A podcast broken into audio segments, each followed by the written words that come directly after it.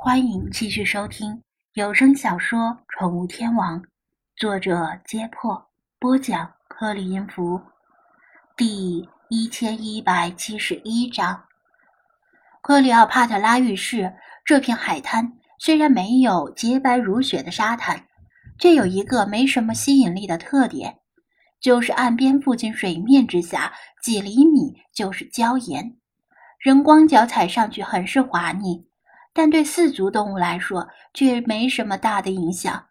特别是猫这种平衡性超强的动物，更是如履平地。星海试探着将一只前爪没入水中，发现水面还没不过小腿，丝丝凉意从脚掌的肉垫上传来，暑意尽消。菲马斯早就想下水了。迫不及待地一跃跳进海里。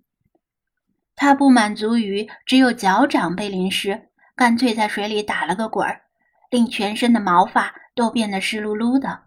然后他猛然抖动身体，甩出万千水珠。喵！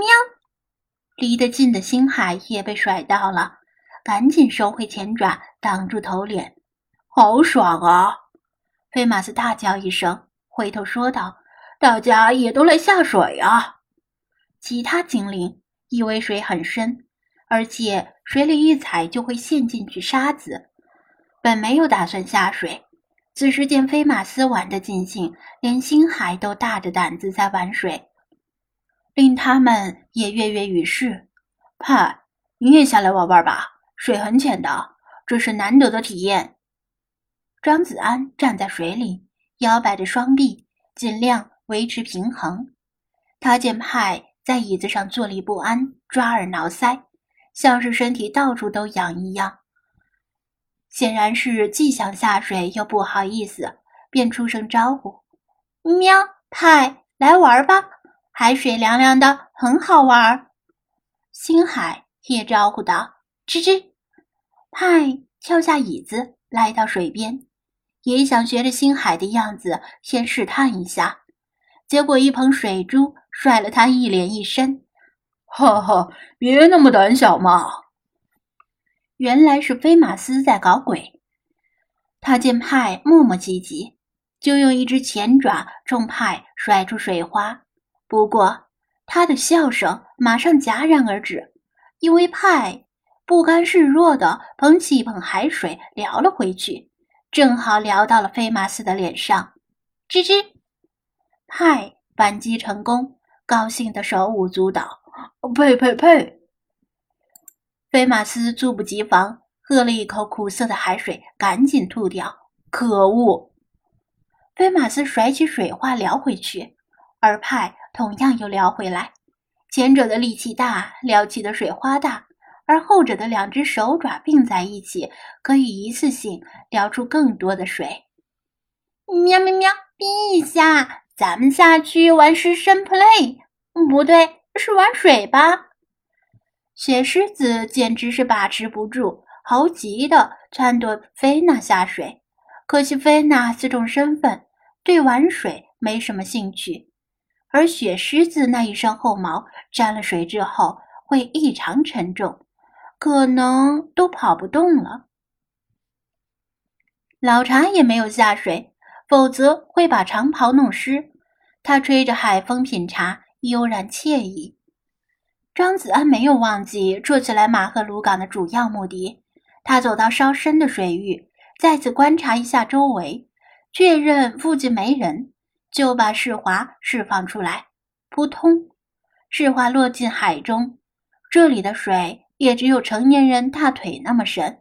他坐在礁石上，露出脖子和脑袋。甩着海藻般墨绿色的头发，东张西望。这是哪里？这就是我说的地方——埃及艳后的浴室。张子安说道：“你骗人！说好的浴室，你家的浴室是这样的。”世华觉得自己受骗了。他在网友面前已经吹过牛了，号称要去埃及艳后的浴室直播。但这里哪有一点浴室的影子？也怪张子安没有说清楚。他想当然的以为埃及艳后的浴室肯定是富丽堂皇、美轮美奂，吹牛的时候也是照这个方向吹的。结果现在一看，大失所望，只能把气撒在张子安身上。你着什么急呀？看见那块巨岩没有？张子安指着不远处的一块焦黄色的巨岩说道：“那块磨盘状的巨岩很突兀的立于岸边，底部没于水中，像是巨岩，又像是一座历经万年风霜的古堡。”旁边没有其他礁石或岩石，怎么了？人家要的是浴室，别拿石头糊弄我。世华只瞟了一眼，就失去了兴趣，不依不饶的要张子安讨个说话。那就是你要的宴后浴室，抓紧时间去直播吧。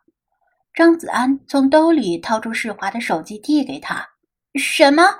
那块破石头就是宴后浴室？世华。一副我读书少，你别骗我的表情，狐疑的问道。张子安点头，千真万确，不管那传说是真是假，至少地方是没错的。不信你就直播一下，如果你直播间有人识货，就能认出来。世华见他说的笃定，心里半信半疑。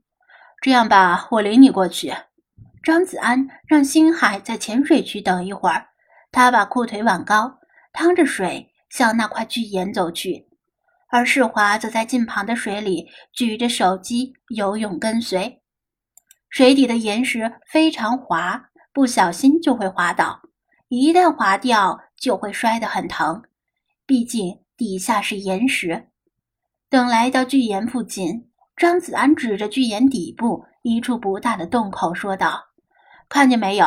那就是入口。”对着海的那一侧还有一个稍小的洞口，两个洞口呢是相通的。我没有亲眼见过，但据说是如此。世华皱眉：“这水也太浅了，你想要我爬进去？即使是靠海的那一侧，海水的深度也仅仅是到成年人膝盖左右。世华想进洞的话，只能用双手撑水底的岩石，拖着身体爬进去。”粗粝的岩石肯定会把他的鱼尾割得遍体鳞伤。不用着急，张子安凝望着海面，马上就涨潮了。作为海边长大的孩子，他很熟悉大海的脾气。即使是这里位于地球的另一面，但大海依旧是大海。从脚踝传来的冰凉，令他敏锐地感觉到海水正在缓慢上涨。而浪头也越来越大。如果世华是个普通人，他不会建议他现在下水，因为涨潮的时候，遍布海岸的礁石可能会带来危险，波浪把人推向、撞向礁石。